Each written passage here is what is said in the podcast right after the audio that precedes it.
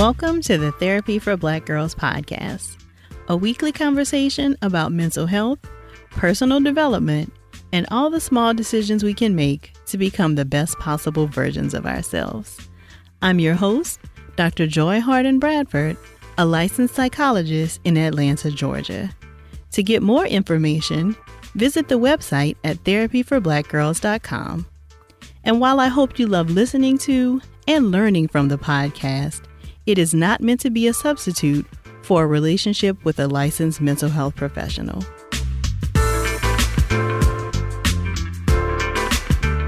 Hey, y'all. Thanks so much for joining me for session 68 of the Therapy for Black Girls podcast. I'm excited to share that the TBG store is now officially open for business. So if you've been waiting to get your hands on merch for the podcast, you can find it at therapyforblackgirls.com slash shop. For today's episode, I'm joined by Janae Hopgood to discuss healing after a miscarriage. Janae is a couple and family therapist, clinical sexologist, and sexuality educator in the Philadelphia area. She's originally from Brooklyn, New York, and holds two master's degrees in marriage and family therapy and human sexuality education. She is currently a doctoral candidate at Widener University working on her dissertation for a PhD in human sexuality studies. Janae is also the founder of the blog blackangelmom.com, which focuses on perinatal loss in the Black community as well as family creation. Her passions include working with LGBTQ Black couples, individuals, parenting, family of origin issues, fertility issues, fem empowerment, processing grief and loss, Black feminism, racial justice, and healthy sexuality. Janae and I chatted about some of the common challenges experienced after a miscarriage, how miscarriages impact partnerships, how to support a loved one who's had a miscarriage, and of course, she shared all of her favorite books for you to learn more. If you hear something you think others should hear while you're listening, please share it on social media using the hashtag TBGInSession. Here's our conversation. Thank you so much for joining us today, Janae. Thank you. Thank you for having me. Yeah, so I know, you know, we talked about um, the statistics, right, of how often women actually are struggling with miscarriages. So mm-hmm. one in four pregnancies you mentioned actually do end in miscarriage. So this is likely an issue that lots of people know about and have experienced, and sometimes even if they didn't know that they were pregnant, right? Exactly, absolutely. Yeah, the statistic that I mentioned is definitely for people who were aware that they were pregnant. So that's mm-hmm. what the reporting is about. But there's all those people who may just have thought that they had a late period um, that actually were pregnant but lost the pregnancy. So yeah. Yeah. And so can you tell me a little bit about what are some of the common concerns or things that come up for women after a miscarriage? Yeah, so perinatal mood and anxiety disorders in general, we sometimes refer to them as PMADs. Mm-hmm. Um, they come up for anyone who has, um, or can come up for anyone who has had any kind of child or pregnancy or whatever, but definitely when there's a loss involved, it's kind of complicated. Um, so it, you're looking at the grief stuff, right? Of like, oh my gosh, what's what's going on with my body? What happened in the situation? All the uh, stages of grief as we could go through them if we wanted to, but like all those same things happen uh, for people who experience perinatal loss. And then things like anxiety and depression and irritability and anger, um, OCD, you know, obsessive compulsive types of mm-hmm. um, disorders and and just behaviors, um, even psychosis, and you know, where you're seeing or hearing things or having delusions or just seeming kind of odd and, and out of it and not like yourself. Mm-hmm. Um, all those things, all those things show up. Disordered thinking. Um, sometimes people feeling like they want to hurt themselves or other people. Suicidal ideation. All that kind of stuff um, comes up. Yeah, and um, can you talk more about like the OCD piece? Like, do you know why like OCD type behaviors might be something that pops up afterwards? Sure, it's really about um, wanting to be a perfectionist to a degree. So people who actually people who have more perfectionistic type of characteristics in their regular personality mm-hmm. are more likely to develop forms of postpartum depression and perinatal mood and anxiety disorders um, because things are not, especially also if you're related to if you're having a loss, right? Because things didn't go the way that you wanted them to go. Right. So then you become very hyper vigilant and very focused on making things happen the way that you want them to happen. So that can come out as um, excessive cleaning, that can come out of your space, of yourself, that can come out as obsessive thoughts or um, you know, just constantly ruminating over what happened and what you could have done differently or what you would do next time and who did what and and just not being able to get a handle on the impulses or the thoughts that you're actually having um, as a result of feeling really out of control. Um, right. Um, so then you're trying to kind of make up for that and your brain is trying to figure out and your body too is just trying to figure out like what the heck just happened and how can we you know correct that to get through this distressing period Right. And I can imagine, um, you know, and kind of listening to people's stories and reading, one of the common things that come up for people is guilt. Yes. Like, is there something that I could have done to avoid this? Mm-hmm. Um, so can you talk more about that? Because I'm sure you see a lot of that. Yeah, absolutely. I mean, you know, there's this, though parenthood motherhood is not for every person with a vagina and a uterus, right? Like mm-hmm. every person doesn't want to do that. Our society tells us that that's what a woman's role is. So there's all this messaging that we get around if you have these body parts, then that means that you should be making babies. Mm-hmm. And when you don't do that, it makes you question, or when you're not able to, or something comes up and, and you're able to maybe get pregnant, but then you lose it, or you're able to go through almost your entire pregnancy and the baby passes away, or there's a placental ab- abruption, or there's something that goes on with your body, you then start to blame yourself, right? And that's again part of like stages of, of grief and loss where you're trying to figure out what happened and you're trying to bargain and you're trying and you're always thinking about what did I do or what if I had called the doctor sooner? What if I had not lifted that heavy thing? What if I mm-hmm. hadn't had sex that day? Or what if I didn't eat that spicy tuna roll or something? You know what I mean? Like whatever. You start to think about all these different things that you shoulda, coulda, would have done in hopes that that would make it different. That would make the outcome different. So it's kind of like, you know what happened, but you're struggling with accepting that reality. And then you're feeling guilty because in our messaging, our body is supposed to be able, our bodies are supposed to be able to hold and create life. So when it doesn't happen, it just kind of throws everything off and you feel like it's something that I did, right? Because like guilt is like I did something bad and shame is like I am bad. So sometimes those two things interlock and overlap and all that, but definitely people experience that like I did something that caused this thing to happen. And people also say horrible things to people mm-hmm. who have lost mm-hmm. children. Mm-hmm. I don't think mm-hmm. that they always mean to say right. not so great things, but people are always trying, everyone's always trying to figure out the why.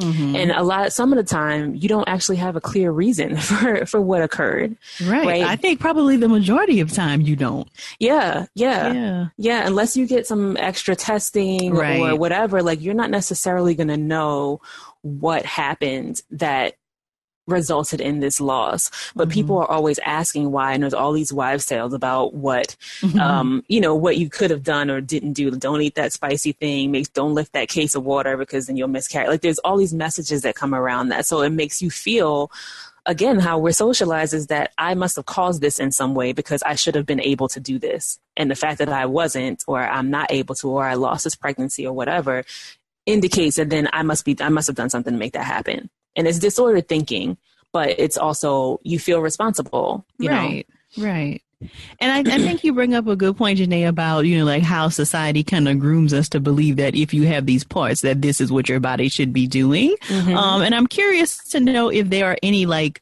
cultural kind of nuance that you want to add to the conversation just related to black women right? Like does that take the conversation even in a different direction um, because of some of the cultural pieces of being black women? Absolutely. I mean if you even i mean goodness we have been as black women, we have been mothering and raising everyone forever. You know what I mean? Like, so mm-hmm. that's kind of, um, it's ingrained in us from the, from the womb almost. It's ingrained in us in the way that we socialize our, our female bodied children you know like we we socialize them to do things that are more along the lines of homemaking and um, mothering and parenting and things like that so there's again there's all these messages around this is what we do. We're about family. We're about creating life. We're about taking care of little people and raising them up. So I think that we we we get that um, we get that in general as women, but we definitely get that from a cultural perspective. Um, and we get more questions sometimes about why we don't have kids if we are older mm. or if we haven't, if we're in a relationship and we haven't created children or whatever. We get a lot of that that line of questioning like well what's what's going on? Then people start with the other questions that are offensive as heck you know right. are you are you a lesbian? Are you this? Are you that? Or you know whatever that is not asked from actually a place of curiosity. It's asked from a place of shame. Right so, what kinds of strategies or things do you do with your clients who are struggling maybe with a miscarriage or a stillbirth?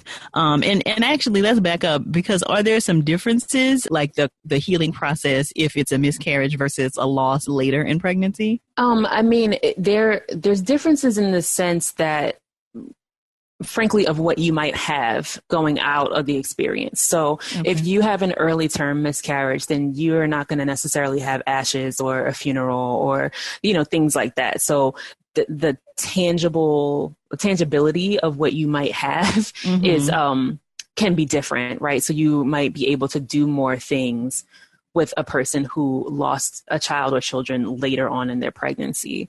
Um, like you can do cremation jewelry, you can have a memorial service or a funeral, you can, um, you know, visit grave sites and things like that that you're not going to necessarily be able to do if if you had a miscarriage at eight weeks or 10 weeks or something like that.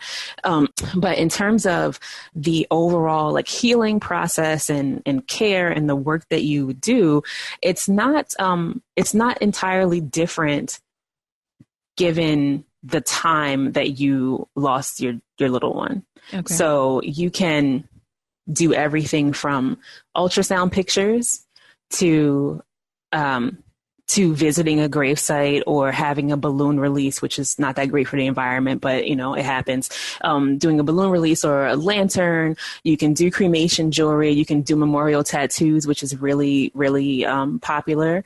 You can also do walks that are during perinatal loss month or infant loss month, which is in October. So it's called, one of them in particular is called the Walk to Remember, but it's basically you know, a walk, uh, like any other walk, like the March of Dimes or whatever that is done to raise money for awareness around perinatal loss. But basically, at 7 p.m. across the world, everyone lights a candle for their lost little one or someone that they know who lost a child. So basically, it creates a continuous wave of light for 24 hours um, because it's done around the world. So little things like that you can do to help memorialize and honor your little one and, and engage in rituals to remember them. Like maybe you want to remember their birthday or maybe you want to remember the day that you found out that you were pregnant. You want to name them if you haven't named them, giving your little one a name is really important and saying that out loud is really important and having people use that name when they address your child is really important as well. It sounds like rituals would be a part of your work like helping your clients yes. to maybe develop some kinds of rituals to memorialize and remember and those kinds of things. Mm-hmm. what kinds of things might you do specifically around some of the guilt or some of the anxiety that might pop up after a miscarriage? Yeah reality testing. Um, reality testing is really important so, you know, asking, is there evidence of this thing? So if you say that, you know, I'm a horrible person, my body is dysfunctional or malfunctioning or whatever which is something that i've heard you know is how much evidence do you have to support that and you know if you just have this one thing that happened even though it was a huge thing but if this is one thing that happens then you can't necessarily make a blanket statement about something. So I do a lot of that kind of reframing and um, reality testing. Is there evidence to support that this thing is going on in your life? Um, and consistent evidence, again, not just like one thing. Um, also, just allowing space for people to say what they feel, right? Because you can't everyone wants to fix everything and it's really it's not easy as a clinician or even as a friend or whatever to always hold space for someone who is hurting because you mm-hmm. don't want them to be hurting. You want them to feel better. You want to see what you can do to make it better. Um, but sometimes especially in circumstances like this you just can't you can't change what happened. It happened right? So but i can sit here with you in this space. I can acknowledge that that's how you're feeling about it and that your feelings are valid. And, um, you know, I'm going to help you work through those feelings because it might not necessarily be helpful for you to stay in that place for a long time. But sometimes people just need to get that out because nobody lets them say it, right? Like nobody lets them be um, in that that space. People always want to rush them to feeling better, and it's, it's a process. And there's no time limit on your grief. Like it's gonna it'll move you'll move through it when you're able to move through it so allowing space doing some you know is there evidence of this thing that is happening or is it just this one instance that came up? Also self-care. You know self-care is very very very very important. Being kind to yourself is also part of self care, obviously, but actually like using kind words and kind language towards yourself.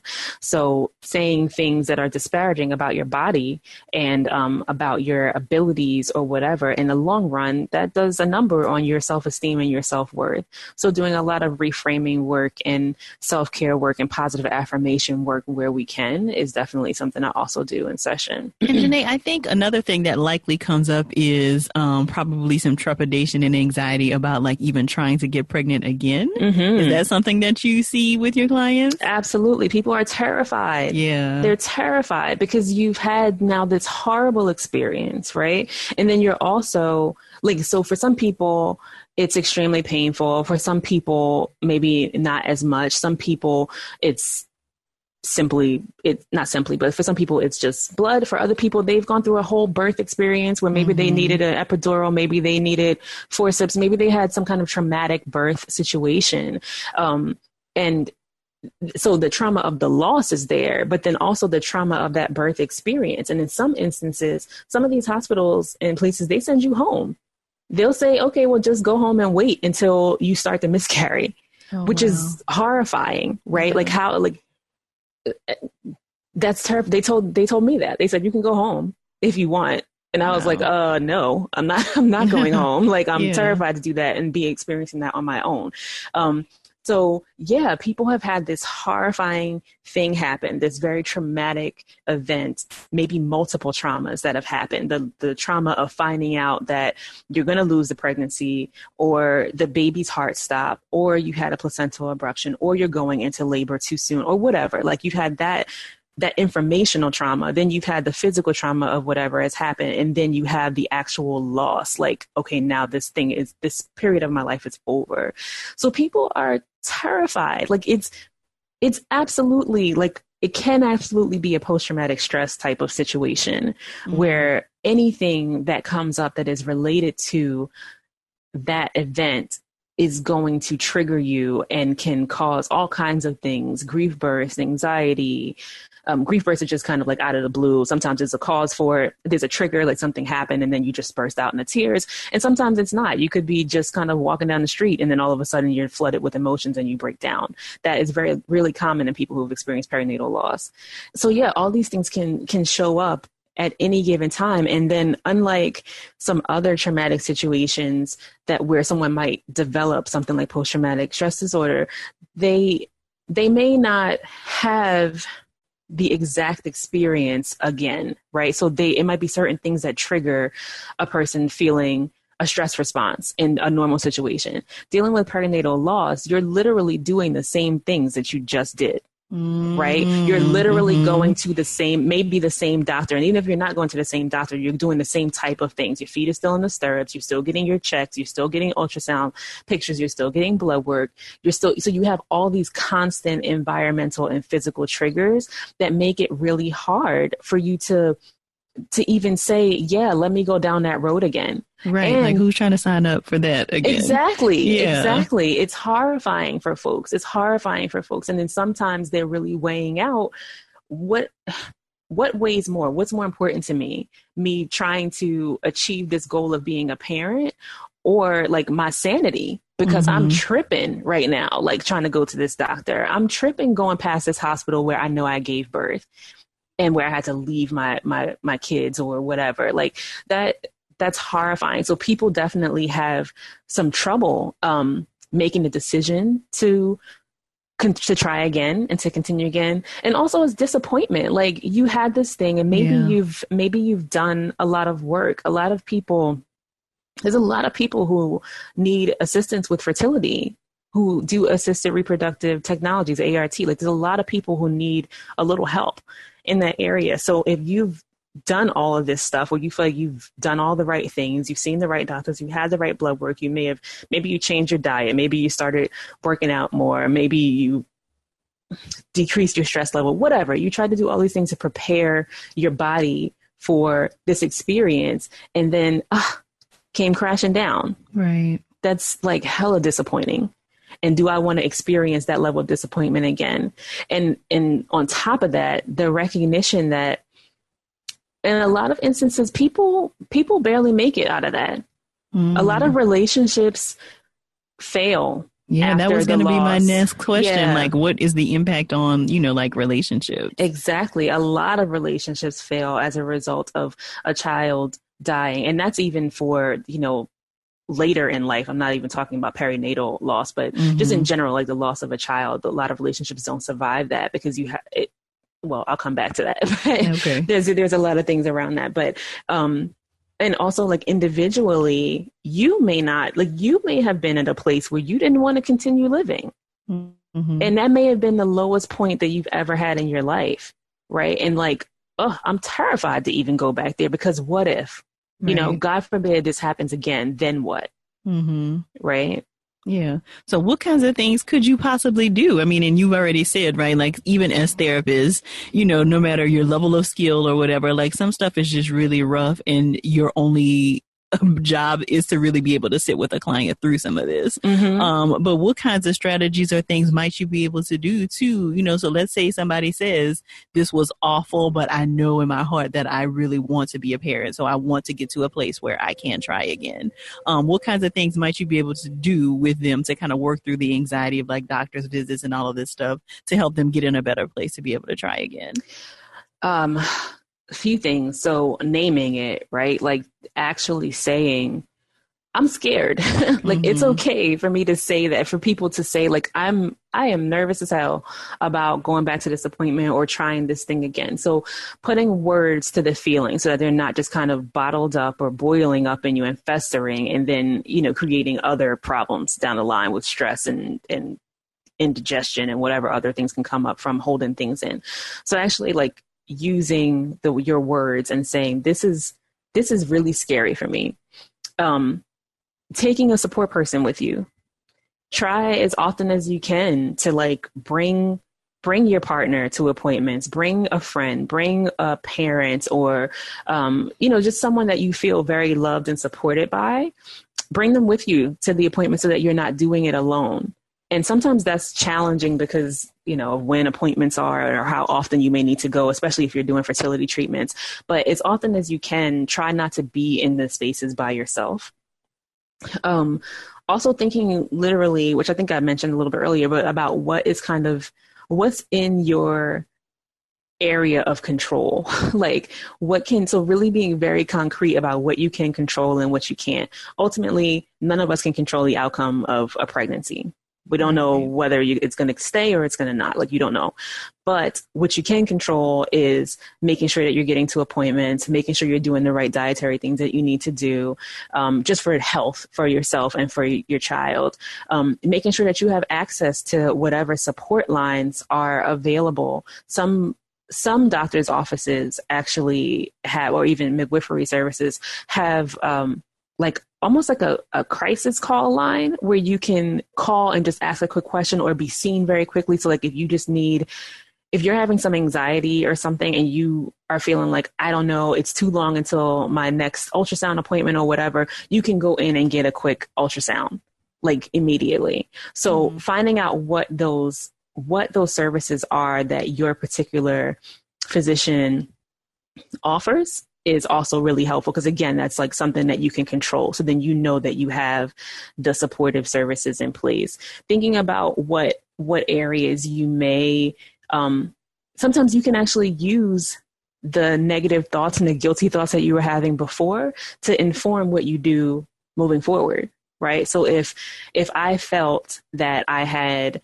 that something was going wrong or whatever and maybe i called the doctor and maybe they dismissed me well then you know that moving forward you might be a little bit more adamant right like you mm-hmm. will say mm-hmm. like i'm not no you will not dismiss me i need to come in immediately and even if you come in and they're like oh my god she's back again or they're back, they're back again right. and everything's fine whatever but you know you went you know what i mean mm-hmm. like so just thinking about what is in your locus of control to to address and to support and to help reduce some anxiety also self-care of course is important recognizing where some of your um, some of your responses are coming from. Like they're it's trauma related. So seek support support groups. There's support groups for people who are pregnant with their rainbow babies which rainbow is just the baby that you have after the baby that you lost. There's plenty of support groups that are out there for, for free for that type of service.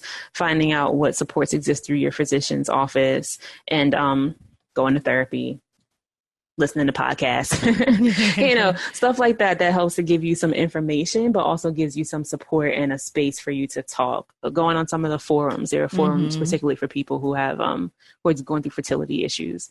Um, and they're topics about everything pretty much right. so yeah and i think that's one of the like beauties and maybe sometimes curses of the internet oh, right yeah. because i think you can find incredible spaces of support like the baby center boards and all of those mm-hmm. are incredible yep. um, but i think they can also increase anxiety sometimes yes. Um, so i do want people to be careful like yes it can be support but also know your limits when you're kind of participating in the forums yes absolutely because yeah. you yeah. will get a lot of information right and even just just in general being in like as a lost parent or an angel parent myself, you know, you ex- I've experienced or heard or read or whatever people's stories and i'm like oh my god like you know this like that didn't happen to me but it's like wow there's mm-hmm. so many things that can happen and then of course that also can raise your anxiety so right. you know instead of you know I think use it for what it's worth, like you said. Right. Know when to set your limits and know when to, you know, take a break and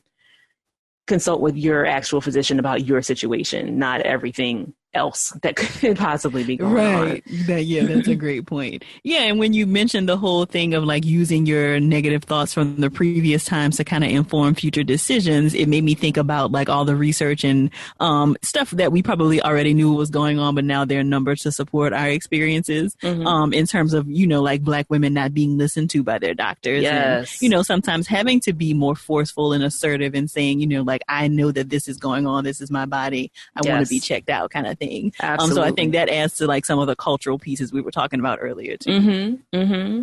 And uh, yeah, absolutely. And have those conversations up front when you go see, if you go to the same doctor that you were seeing when you were pregnant before, or if you choose someone new, be sure to have that consultation and say like, hey, this is what happened before. Mm-hmm. And this is what I did not appreciate. So I'm looking for a practitioner or someone who's going to be a little more responsive. I mean, I I changed doctors and I had to say that to them. Like I was mm-hmm. like, okay, listen, here's the deal about what occurred. This is not what I want, and that's how I found out about like, kind of the emergency um, center where you can get extra ultrasounds in between your appointments if you need to check on things or whatever. Um, so yeah, advocate for yourself. Yeah. So I do want to go back to the relationship piece um, yes. that we touched on a little bit because I do think that will be important. Um, mm-hmm. Like just the experience or the impact that this kind of experience has on a couple or a partnership.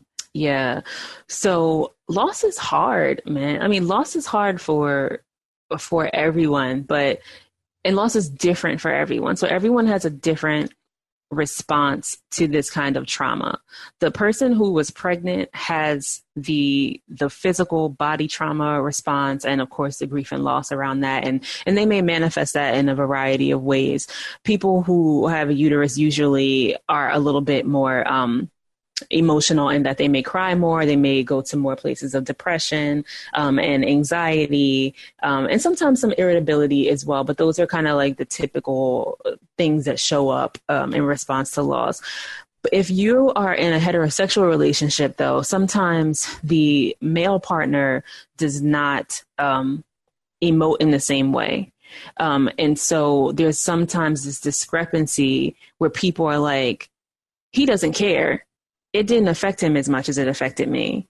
Um, he's just focused on work or on hanging out with his friends or on whatever else besides whatever the emotional piece is that the that the female partner is experiencing.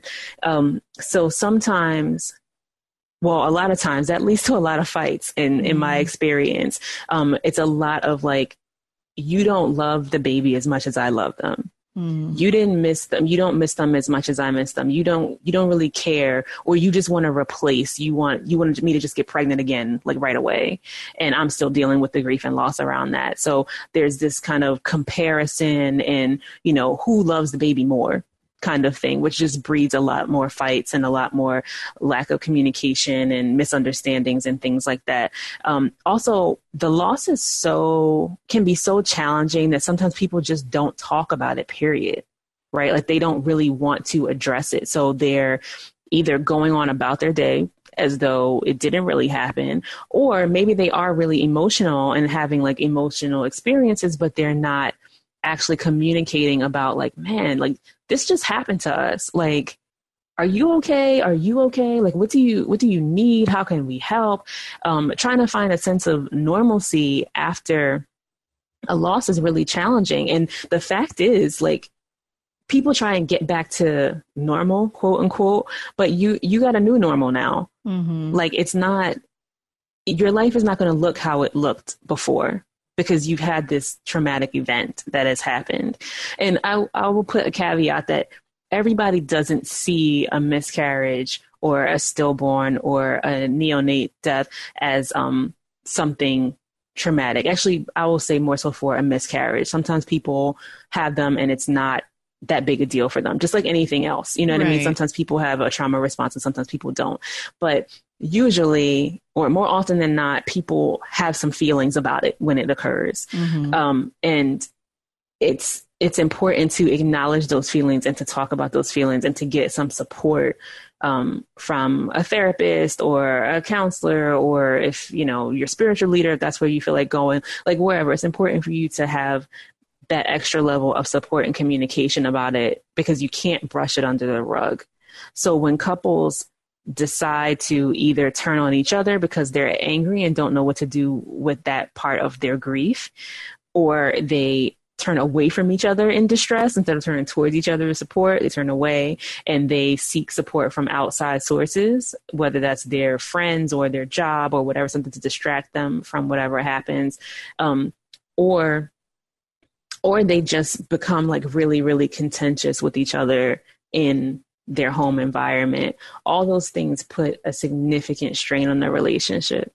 So you got the person, like I said, that has been pregnant, that has the body trauma and the emotional response to it. And then you have the person who witnessed all of that, right? Like the person who was there in the delivery room, the person who was in the bathroom and saw all the blood or saw you in so much pain, the person who loves you and couldn't help you and like what that brings up for them in terms of their own feelings of guilt and feelings of incompetence. I've heard that so many times. Like mm-hmm. I feel like mm-hmm. I couldn't, like I'm incompetent. I couldn't do anything to stop this. So I didn't make a different decision earlier on that maybe would have not had us be in this particular situation. There's often a, uh, that's a, the person who is not pregnant is often in a position of support and they want to support and protect the person who is. And when they can't, and they see the dismantling that occurs as a result of perinatal loss, they are lost. Mm-hmm. They don't know what to do. And they don't know what to do with the feelings around it because people also, um, I have a, one of my blog posts earlier on was about this. Like, are they, are they asking how you are or are they just asking you about how your partner is? Mm-hmm. People always do that too. They totally dismiss that this other partner has had an experience too. And though it may look a little different, they were there they yeah. had the experience. They had a loss as well. They may have had these dreams and hopes for their new identity as a parent that now they, they don't have access to that. And then they are, it's disenfranchised in a way because then people aren't even checking on them. Mm-hmm. They're just like, oh, how's so and so doing? I know you got, I'm sorry for your loss. How's she doing? And it's like, okay, she's going through her stuff, but what about me? Like I'm feeling stuff too. Right, right. so, yeah, and I, am glad you brought that up because I do think that that is often lost in the conversations, right? Because so much of the focus is on whoever was actually, you know, pregnant, mm-hmm. um, that we don't often pay attention to the partner's experience of the loss as well. Yeah, yeah. Yeah, so it sounds like in addition to individual therapy, sometimes couples therapy would be a good option after a loss as well. 100%. It mm-hmm. is like I think that is actually what you should be doing. Got you. um, because, and people may need, you know, extra breakout sessions or maybe want to continue ongoing individual, but this happened to the two of you if you're in a couple. It mm-hmm. didn't just happen to the person who was pregnant. Mm-hmm. Right. So like y- y'all both should be in here. Like y'all both should be in here talking about this and figuring out how you can support each other and move forward and also allowing space for everyone to have their feelings because even though some of the feelings come from other people, like people kind of invalidating the partner's experience, sometimes that also comes from um sometimes that also comes from the partner like the person who was pregnant mm-hmm. where they are just like oh i i'm feeling this thing this is horrible this happened to me and they're ignoring that their partner had an yeah. experience right? And so you have to process and work through some of that stuff. It's important. And I think the other thing that people often, um, I know I've had listeners ask questions about like, okay, one of my best friends just had a miscarriage and I don't know what to do or I don't know what to say. So what suggestions would you have for like family and friends outside of the partnership, um, who like want to offer support or to do something to be helpful? Listen, listen be willing to hear the story. Um, there's a lot of healing in people telling their story. So there's got to be people to who are willing to witness your grief is really what it's it's called the term for it. Mm-hmm. Um, so being in a position where you're willing to hear what the person has to say and all their feelings and not being in the space of trying to correct it or provide some saying that you think is helpful that might not be you know like one of the things i've i've heard so many times is um and I think it, it means well, and of course the image is sweet. But like when they're like, "Oh, that baby is Jesus needed a baby for his mm-hmm, garden," or mm-hmm. "That baby sitting on Jesus's lap until you get there," like that's right. that's not helpful. I know you no. think it is, but it's not because the people I guarantee you they prefer that baby to be with them. Right. right. Like not picking right. flowers in the garden in heaven somewhere. You know what I'm saying? Like that's right. so I, I think like being try like there's a reason that we have two ears and one mouth so like listen more than you speak mm-hmm. is like mm-hmm. really really really important um be willing to be part of rituals if you if you need to you know if they if that person asks you to be there to hold their hand while they light their candles or to um, release a balloon for them or to to light a candle during the wave of light or whatever like be open to receive that um, and to participate in that um, small things like well this is not small actually it's actually kind of big but um make dinner mm. make dinner for somebody bring mm. go to the supermarket and bring some groceries over the like the two days after we had our loss one of our one of my friends um went to the supermarket and just like came to our house with like 10 bags of groceries. Mm-hmm. And it was mm-hmm. extreme. Like it wasn't something that I would have asked for because the people right. kept saying, do you need anything? Let me know if you need anything. And I, would, I had no words. Like, I don't know what I need, you know? Um, but not having to worry about food mm-hmm. was right. an extremely, extremely helpful thing. Do somebody's laundry. Mm-hmm. Come wash some dishes. Right. You know what I mean? Like, I don't I don't know. Say say the child's name. Mm-hmm. Right. Ask ask them about them. Ask if you're comfortable and not you don't put yourself in situations where you're not comfortable.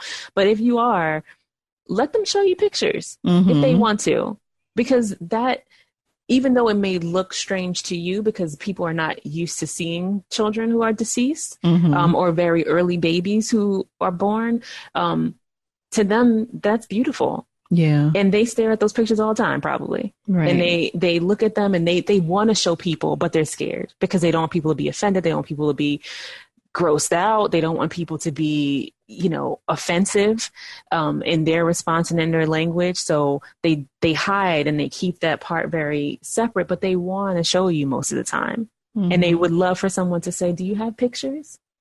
Or tell me about them or tell me tell me what what their names were or you know when's their birthday. So if you can even this is kind of a bigger thing but in the age of social media you might be able to do it very easily. But um try and remember their birthday. Yeah. And just say hey i was thinking of you. I know it's so and so's birthday today. Mm-hmm. you know they that's that's important. Um holding space holding space being part of rituals being a support person offer to to do something that helps memorialize their lost one right? Like someone um, donated two trees in honor of our girls. We had twins like a year ago. Mm-hmm. someone had two trees planted for them. Beautiful. Yeah. beautiful. Somebody else got us uh, cremation jewelry. So some of our of their ashes are in uh, um, two necklaces that i have and a bracelet that my partner has.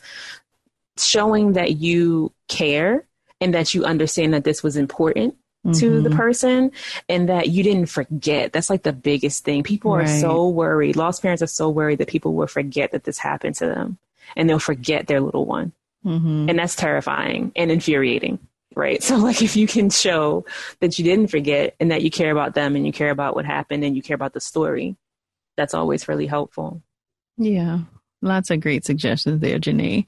So, what are some of your favorite resources for people who want to read more or learn more or find out where they can get some support? What are some of your favorite resources for that?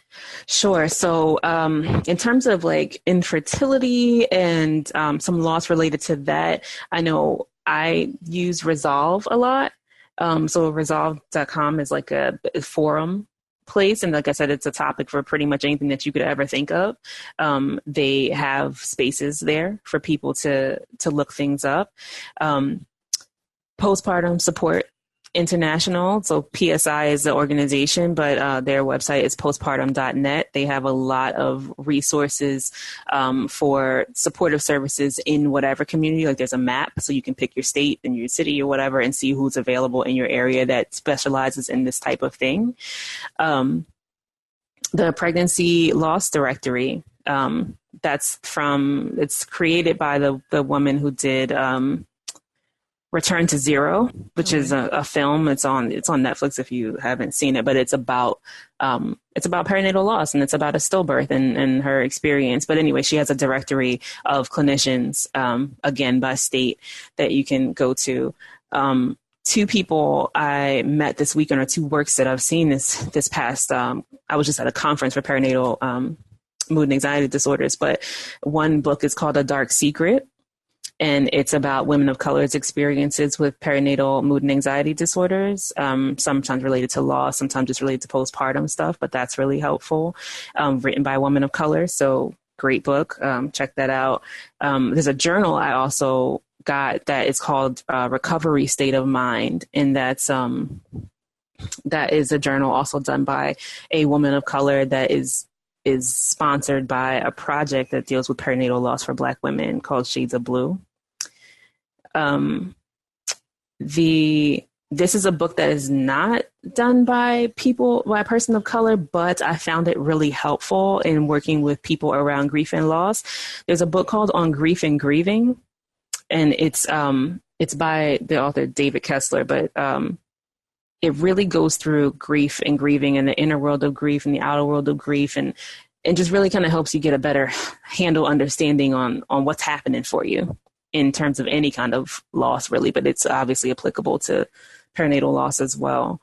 Um, so really helpful. Um, I had the Black Angel Mom blog, and I also have a um, a closed Facebook support group called Black Angel Moms. You can access that by clicking on the Facebook icon on the blog. It'll take you right to the group, and you have to answer some questions in order to get in. But that's a group that's exclusively for Black moms who have experienced perinatal loss. The Perinatal Mental Health um, Alliance for Women of Color. It's uh, a division of PSI, the Postpartum Support International, but they it's it's all women of color um, support people and professionals who deal with perinatal loss, perinatal mood and anxiety disorders. Um, there'll be a directory coming soon. So just some great, great stuff to find support um, in general, and then also some support like for us Black women. Yeah. And where can we find out more information about you and your practice, Janae? Sure. So my personal website is jhjtherapy.com. So it's just my initials. Um, so on there it kind of talks about what what I do and you know if people wanted to contact me regarding working together or um, coming to see me for session or whatever that has all that information there um, and then you can also contact me through the blackangelmom.com blog. There's a contact me page. Um, but if you're not really sure about whether you want to see someone yet, but you really want to like just have some material to read about this stuff, have some things to share with your family and friends, because I tend to do some posts about um, what's helpful and what's not. mm-hmm. you know, what's some information that you, you should know or could be helpful for you, in addition to just like processing general feelings. But that's um, that's available as well. So you can just browse and see what you like, show some people some stuff or comment or share or whatever. Um, so either jhjtherapy.com or blackangelmom.com, either way, people can reach me. Sounds great. Well, thank you so much for all of this information, Janae. I know it will be really helpful for people. Yes, I am hoping so. That is why I did it. thank you. Thank you.